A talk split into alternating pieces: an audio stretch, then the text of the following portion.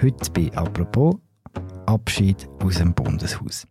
Das ist für mich eigentlich eine wehmütige Session. Ich werde vermissen, das Bundeshaus zu laufen an so einem schönen Ort zu arbeiten. Für viele Parlamentarierinnen und Parlamentarier geht heute ein wichtiger Teil von ihrem Leben zu Ende. Sie haben während der vergangenen drei Wochen ihre allerletzte Session erlebt.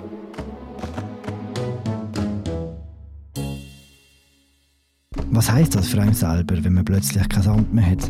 Wenn die Agenda plötzlich leer ist? Was wird man vermissen? Was gar nicht? Über das haben wir mit verschiedenen Parlamentarierinnen und Parlamentariern geschwätzt. Begleitet werden wir auf der Abschiedstour von der Larissa Riem. Sie ist die neue Bundeshauschefin von Tamedia. Mein Name ist Philipp Loser und das ist eine neue Folge von «Apropos» im täglichen Podcast vom Tagesanzeiger und der Redaktion Tamedia. Willkommen, Larissa. Danke vielmals, Philipp.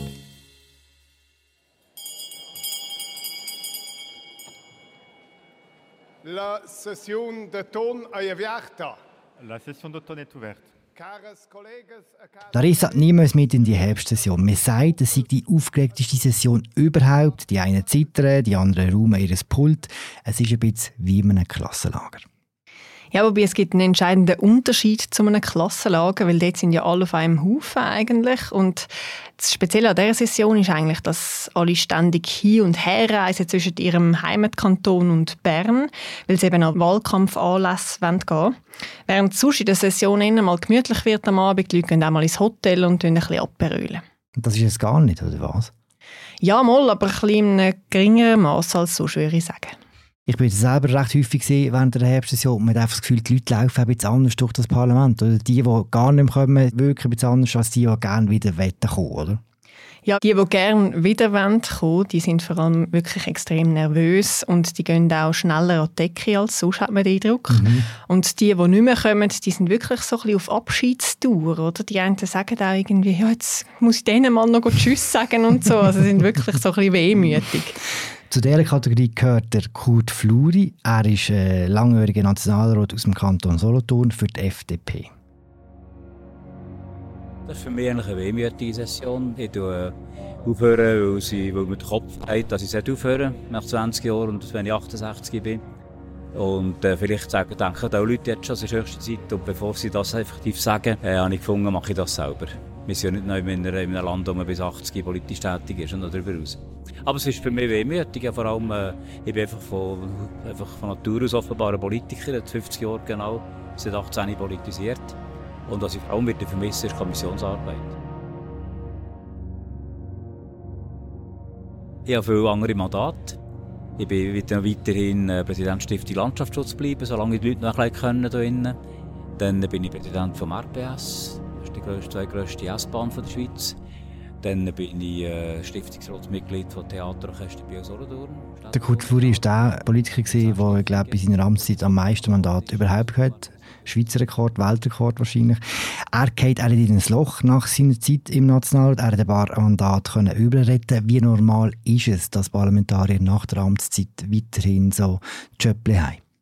Ja, der Kurt Fluri ist auch einer von denen, die man so ein bisschen kennt. Oder? Und bei denen, die man kennt, ist es eigentlich häufig. Also dort gibt es auch, gerade so bei den beliebtesten Parlamentariern, wie jetzt äh, Pascal Bruder oder so, die haben überhaupt kein Problem, später etwas zu finden. Ähm, sie ist jetzt Vizepräsidentin vom ETH-Rat, unter anderem. Ich weiß nicht, ob die Liste ganz so lang ist wie beim Kurt Fluri, aber wahrscheinlich ähnlich. Und Verwaltungsrätin von unserer Firma. Das auch, genau. Und dann gibt es auch zum Beispiel den ehemaligen SP-Präsident und Ständerat Christian Löwra, der ist ja jetzt Postpräsident. Also da tut man schon noch gerne so ein bisschen die Ämter zuschachen. Oft sind das dann auch die eigenen Bundesräte, die da für einen schauen. Aber es gibt eben auch die, die man schon nicht so kennt hat, wo es noch in Bern sind und die haben es deutlich schwieriger. Aber andererseits gibt es auch die, die in die Lokalpolitik gehen. Das ist auch noch beliebt. Also dort ist zum Beispiel Chantal Galladay, die ist auch bei der SP auch sehr bekannt gewesen. Jetzt sitzt sie für die GLP im Zürcher Kantonsrat. Und am Schluss würde ich auch noch sagen, die Verbände sind auch noch beliebt. Oder sogar bei den Abgewählt hat man das letzte Mal gesehen. Also dort sind zum Beispiel der Adrian Wüthrich, SP-Nationalrat, der abgewählt worden ist 2019. Der hat können Travail Suisse Präsident bleiben und der Hans-Ulrich Bigler, der ist auch abgewählt worden und der ist im Präsidium vom Gewerbeverband geblieben. Was ist mit denen, die nichts haben, die kein Mandat bekommen, die keine Anschlusslösung nach ihrer Zeit in Bern haben? Der Politologe der Lukas Golder der hat eine Parlamentskarriere mal verglichen mit einem Karriereknick. Hm. Und das habe ich eigentlich noch ein schönes Bild gefunden, weil man reduziert das Pensum, oder? Das ist bei vielen Unternehmen nach wie vor ja eigentlich ein Bremser in der Karriere, wenn man Teilzeit in einem tiefen Pensum vor allem schafft. Und es ist natürlich auch so, dass man als Parlamentarier einfach relativ viel verdient. Also man kann da mit Spesen und irgendwelchen Zusatzmandaten und so weiter kann man auf 150.000 Franken oder noch deutlich mehr kommen, je nach Mandat. Und das zu ersetzen mit einem Lohn in der Privatwirtschaft ist nicht ganz einfach, gerade eben, wenn man so einen Karriereknick hinter sich hat. Und was auch noch dazu kommt, eigentlich haben wir ja in der Schweiz ein Milizparlament, oder? Dann würde man davon ausgehen, dass alle weiterarbeiten, während sie politisieren. Aber in der Realität ist das doch ziemlich anders. Also es behalten nicht alle einen Fuß drin, weil es einfach wahnsinnig viel zu tun gibt mit allen Kommissionssitzungen. Wenn man das wirklich ernst nimmt auch und keine persönliche Mitarbeiterin oder einen persönlichen Mitarbeiter will anstellen, dann hat man schon sehr viel zu tun und kann da nicht noch irgendwie 80 Prozent oder so nebenbei arbeiten. Mhm. Jetzt hast du aber eigentlich gefragt, was passiert denn eigentlich, wenn man kein Mandat hat? Und jetzt im allergrößten Notfall gibt es so eine Lösung für Parlamentarier. Das hat die Sonntagszeitung geschrieben, das habe ich gar nicht gewusst. 2450 Franken pro Monat kann man im Notfall für zwei Jahre beziehen. Also wie eine maximale AHV-Rente, wenn man jetzt gar nichts anderes findet. Mhm, und das gibt Politiker das nehmen? Genau, das sind letztes Mal, 2019, sind das sechs Personen gewesen, die das genutzt haben. Jemand, der sehr eine gute Anschlusslösung hat, ist der Martin Landolt, der ehemalige Präsident der BDP, was es nicht mehr gibt. Ich habe äh, über 14 Jahre hier arbeiten. Äh, Auch er tut seine letzte Session jetzt im Bundeshaus erleben und er ist noch bei der Santé Suisse. Es war absolut eine faszinierende Zeit, auch eine sehr privilegierte Zeit. Ganz viel gelernt, ganz viele Menschen kennengelernt, auch das Parlament als Betrieb gelernt zu akzeptieren, so wie es ist. Was vielen nicht klar ist, die Arbeit für ihn als Parlamentarier die hört eigentlich gar nicht auf jetzt in dieser Woche, sondern geht noch ein weiter. Wir werden auch noch bis Ende November die Kommissionsarbeit weitermachen. Das ist also etwas Spezielles, wo man sich nicht so bewusst ist. Man ist nicht fertig Ende dieser Session, man ist auch nicht fertig, wenn Nachfolger äh, gewählt sind, sondern wir arbeiten weiter bis kurz vor Anfang der Wintersession und, und, und die Kommissionsarbeit ist ja nachweislich nicht die wichtigste. Man schafft weiter, macht aber eine Pause auf dem Raucherbalkon, darum jetzt so nach Wind tönt bei dieser Aufnahme. Es gibt gewisse, die sind nicht nur noch in der Kommission engagiert, es gibt solche, die machen sogar noch Vorstöße. Wie zum Beispiel Christa Markwald, der 20 Jahre für die FDP im Nationalrat war. Ja, also ich bin ehrlicherweise noch am überlegen, ob ich noch so einen Vorstoß einreiche. Aber immer so unter der Prämisse, dass ich schon weiss, wer den noch übernehmen könnte. Also quasi das Legacy planen. Weißt du, was der Inhalt des Vorstoßes ist? Mhm. Schnell los, Achtung. So unternehmensinternen Personalverleih, der heute durch das Arbeitsvermittlungsgesetz sehr stark limitiert ist. Bitte einmal wiederholen. Zur Arbeitsvermittlung bei der Personalverleih in Unternehmensintern. Irgendwas in die Richtung. Legacy von der Frau Markwalder. Wie wichtig ist es den Leuten, hier etwas zu hinterlassen? Viele können das gar nicht sagen von sich wahrscheinlich. Ja, das muss man wahrscheinlich realistischerweise so sehen. Ja, ich glaube, es ist unterschiedlich. Oder vielleicht gibt es jetzt wirklich etwas, wo man gesagt hat, also zu dem bin ich jetzt in den letzten vier Jahren oder den letzten acht Jahren oder wie viel auch immer jetzt nicht gekommen. Das muss ich jetzt wirklich noch machen. Das kann ja sein, aber ich habe auch das Gefühl, wenn es um die eigene Hinterlassenschaft geht und man jetzt wirklich da in der letzten Session noch alles muss reissen, dann hat man vielleicht in seiner Parlamentskarriere vorher ein bisschen zu wenig gemacht. Aber ich will das jetzt nicht auf Frau Markwalder beziehen, das muss ich jetzt gleich noch sagen, weil ich glaube, die hat in ihren 20 Jahren im Parlament doch relativ viel gemacht. Wie geht Ihr letzter Vorstoß, weißt du noch?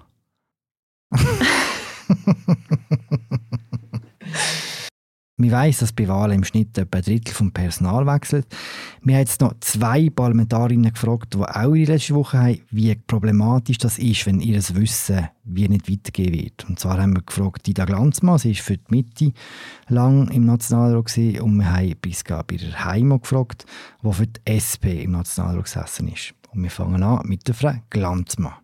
Ich bin sicher auf das stolz, dass ich in der Sicherheitspolitik ein ich will jetzt nicht übertreiben, Expertin, aber dass ich sehr viel Wissen mir angeeignet habe in dieser Zeit in der Sicherheitspolitik und das auch immer wieder können einsetzen Es sind Sachen, die man einfach in dieser Zeit erarbeitet hat, Gesetze, die man erarbeitet hat und so. das kann man nicht einfach alles so weitergeben. Und jeder, wo, und jede, die wieder anfängt, muss halt wieder sich reinknäulen und daran arbeiten. Aber wenn es Fragen gibt, bin ich gerne bereit, eine Auskunft zu geben. Wir können das anrufen. Jetzt kommt Frau Birrer Heimo. Es ist so, dass Wissen und Erfahrung verloren geht, aber andererseits kommt wieder neues Wissen und Leute mit anderen Hintergrund und es ist halt der Lauf der Zeit. Ich finde einfach, das Parlament soll auch die unterschiedlichen Alten, die unterschiedlichen Bevölkerungsgruppen abbilden. Ich gehöre jetzt auch schon zu denen, die im oberen Alterssegment sind. Es sollen auch Junge wieder nachkommen. Ist es problematisch, wenn so Wissen verloren geht? Oder ist es auch eine Chance, dass wieder etwas Neues kommt? Also vor vier Jahren hat es schon aus gewissen Kommissionen geheißen, dass jetzt da schon recht viel Wissen verloren gegangen ist und dass man wieder ein bisschen bei Null anfangen muss bei gewissen Themen. Und auch beim Telefonieren mit gewissen neuen Parlamentariern hat man schon so ein bisschen gedacht, ja gut, da liest sich glaube ich jemand selber ein neues Thema ein und gibt jetzt ein bisschen vor, da alles schon zu wissen und kaschiert so ein bisschen seine Wissenslücke. Aber das ist ja auch normal, weil man kommt ja manchmal in eine Kommission, wo man gar keine Verbindung hat zum Thema. Also man wird vielleicht in die Verkehrskommission geschickt, obwohl man eigentlich Anwältin ist. Also das ist schon auch neu schwierig wahrscheinlich, aber auf der anderen Seite glaube ich auch, ist es eine Chance, wie Frau Bierenheimer jetzt gesagt hat, oder? wenn man immer im gleichen Sechsergrüppli oder was sind die Kommissionen, 20er-Grüppli vielleicht politisiert, dann kommen vielleicht irgendwann auch keine neuen Ideen, keine neuen Inputs mehr und dann bleibt man wie stehen und ich glaube, für das sind die Wahlen schon eine gute Chance. Man sagt ja, es braucht etwa eine Legislatur, bis man ins Thema kommt, also bis man ins Bundeshaus richtig ankommt, oder? Ja, also es gibt glaube ich auch solche, die sie ein, zwei Jahre arbeiten, aber dass du sagst, eben, dass auch ein gewisser Fortschritt ist, wenn nicht immer die gleichen Leute zusammen über Sachen reden, ist es von einer Art gesund, wenn du eben das Personal wechselt. Ja, weil eben vielleicht Ideen reinkommen, die nicht schon 50 Mal durchgekaut worden sind vorher. Ich glaube, das ist gesund. Es ist vielleicht auch gesund, weil manche einen Zynismus entwickelt nach 10, 15 Jahren im Parlament und gar nicht mehr an Lösungen glauben und die Neuen da schon vielleicht noch ein bisschen idealistischer unterwegs sind, manchmal vielleicht auch ein bisschen unrealistische Hoffnungen haben, aber doch wollen wirklich eine Lösung finden. Man hat jetzt zum Beispiel auch gemerkt, nach den letzten Wahlen, dass es neue überparteiliche Allianzen gibt, weil da plötzlich ganz neue Leute kommen. Also zum Beispiel unter Jungparlamentarier hat es letztes Mal eine Allianz gegeben zwischen zum Beispiel der Corinna Gredig von der GLP, einem André Silberschmidt von der FDP und es sind glaube ich auch noch andere, zum Beispiel von der Mitte dabei gewesen, die dort wie einen Neustart gefordert haben und sie haben sich dann auch durchgesetzt, dass man eben beim Zivildienst nochmal muss über Bücher, bevor man da eine neue Regulierung macht. Was viele Parlamentarier gesagt haben, jetzt äh, in der Wandelhalle, ist, dass das Parlament wie ganz anders zusammengesetzt ist im Vergleich zu dem, was sie angefangen haben, dass es viel diverser ist. Das würde ich auf jeden Fall sagen. Also vor vier Jahren sind ja auch deutlich mehr Frauen gewählt worden. Im Nationalrat ist äh, der Frauenanteil auf 41 Prozent gestiegen und vorher ist er glaube ich bei 32 Prozent oder so gewesen. Das ist ein Faktor und ich denke auch, es gibt viel mehr jüngere Parlamentarierinnen und Parlamentarier als noch vor zehn Jahren oder so oder erst recht vor 20 Jahren, wo dort, wo Christa Markwalder angefangen hat, dort äh, ist das Durchschnittsalter noch deutlich höher als heute. So ein Amt ist auch mit viel Prestige verbunden. Im Ständerat, im Nationalrat gibt es Leute, die in ein Loch fallen, wenn sie nicht mehr nach Bern dürfen. Also in der NZZ am Sonntag hat Frau Quadranti von der BDP kürzlich gesagt, dass es ihr in der Zeit nach ihrer Abwahl, sie ist ja nicht freiwillig gegangen, sondern sie ist abgewählt worden, beschissen gegangen ist. Das ist ihre Wortwahl. Sie hat sich gefühlt wie nach einer fristlosen Entlassung, weil Politik so ein großer Teil von ihrem Leben war. Und ich glaube schon, dass es auch mit einem so ein gefühlten Bedeutungsverlust verbunden ist. Oder? Es läutet nicht mehr jeden Tag eine Journalistin an. Es gibt nicht mehr jeden Tag irgendeinen Lobbyist, der etwas will von einem. Ja, man muss sich vielleicht auch an die plötzliche Stille gewöhnen. Also daran, dass man nicht mehr ständig gefragt ist. Und ich denke, so bei Vollblutpolitikerinnen ist das schon auch ein Identitätsfaktor, oder? So das Paktieren, Taktieren, Mehrheiten suchen in Bern, so konspirative Treffen im Idealfall noch im Bundeshaus eben der Austausch mit den Lobbyisten, mal vor einer Kamera stehen, jemandem eine Exklusivgeschichte anzubieten, das hat schon so einen gewissen Reiz und der fällt halt dann weg. Und dann hat man wahrscheinlich auch plötzlich sehr viel Zeit. Also die Kommissionssitzungen fallen weg, dann sind es viermal drei Wochen im Jahr, wo man plötzlich so zur freien Verfügung hat. Das ist äh, schon etwas, das muss man wieder füllen. Du hast gesagt, es gibt einen grossen Unterschied zwischen freiwilligem Abgang und Abwahl. Ja, weil wenn man freiwillig geht, dann kann man sich ja vorbereiten. Oder es gibt Leute, die treten zwei Jahre vor den Wahlen zurück. Die können da mal ihre Fühler ausstrecken und ein bisschen schauen, was eben da noch für Mandate rum wären. Wer vielleicht äh, Interesse hätte, sie können bei ihrem Arbeitgeber schauen, ob sie das Pensum können aufstocken rechtzeitig. Aber wenn man nicht mit einer Abwahl rechnet und dann von einem Tag auf den anderen sich muss wieder neu orientieren, dann kann das wirklich recht schwierig sein. Und 2019 sind 20 Leute abgewählt worden. Das sind so viel wie, glaube noch nie vorher. Und das sind durchaus auch Leute die recht prominent sind. Also eben der Adrian Wüttrich habe ich vorher schon mal erwähnt, aber auch der Corrado Pardini oder eben der Hans-Ulrich Bigler, wo wir vorher auch schon mal darüber geredet haben. Das sind Leute, die jetzt nicht unbedingt mit einer Abwahl gerechnet haben, vermutlich, und dann Glück gehabt, dass sie in ihren Verband haben können bleiben und dort eine Beschäftigung hatten. Aber wenn man das nicht hat, dann ja, steht man ein bisschen vor einem Nichts für einen Moment. Gewisse freuen sich auf das nicht. Du hast vorhin gesagt, eben, dass es Politikerinnen und Politiker gibt, die vermissen, wenn ihnen Journalisten anrufen. Es gibt auch die, dort ist genau das Gegenteil. Wie zum Beispiel beim Alex Kuprecht. Ja gut, ich habe mich natürlich schon relativ lange darauf eingestellt. Ich habe vor vier Jahren schon gesagt, es wird meine letzte Amtsperiode sein. Ich habe als Höhepunkt äh, in diesen vier Jahren noch meine, mein Präsidium im Ständerat gehabt. Es ist sicher eine eindrückliche Woche jetzt, aber nicht so, dass ich jetzt zu Tode betrübt bin, wenn es am Freitag dann etwa um 10 Uhr fertig ist und ich zu dem Ratssaal ausgehe. Es ist eine Frage von der Einstellung, die man hat und ich glaube, ich habe mich gut auf das eingestellt. Die, die in ein Loch gehen, nicht wie der Herr Kuprecht. Was würdest du ihnen empfehlen? Was kann man dagegen machen? Also ich bin jetzt noch nie in dieser Situation gewesen, aber ich glaube vielleicht dass sie das Engagement annehmen, das einem so ein das Gefühl gibt, trotzdem gebraucht zu werden, oder? Vielleicht bei einer Stiftung oder so oder bei einem gemeinnützigen Verein, ja, dass man gleich den Eindruck hat, man tut vielleicht auf einer lokalen Ebene oder so trotzdem noch etwas bewirken. Oder man könnte ja auch wenn man jetzt wirklich so eingefleischt ist und einfach nicht wegkommt von der Politik, also vielleicht geht es dann im Kurt Fluri so, dann kann man ja vielleicht in die Lokalpolitik gehen oder in die Schulpflege oder so. Oder man könnte sich einfach mal auf die Bereiche des Lebens konzentrieren, die vorher so ein bisschen zu kurz gekommen sind, jahrelang wegen der Politik. Wer diese Strategie folgt, ist zum Beispiel Priska Bierheimer, die wir auch schon gehört haben. Ich sage alle Anfragen für irgendwelche Mandate ab. Ich will meine Agenda frei haben und ich mache das.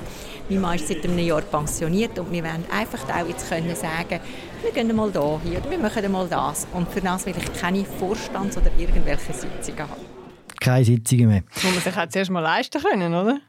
Gibt es auch jemanden, den du willst vermissen willst? Ist man auch ein bisschen wehmütiger als Bundeshausjournalistin, wenn man weiss, jetzt gibt es gewisse Leute, die man nie mehr sieht? Ja, also nie mehr sieht.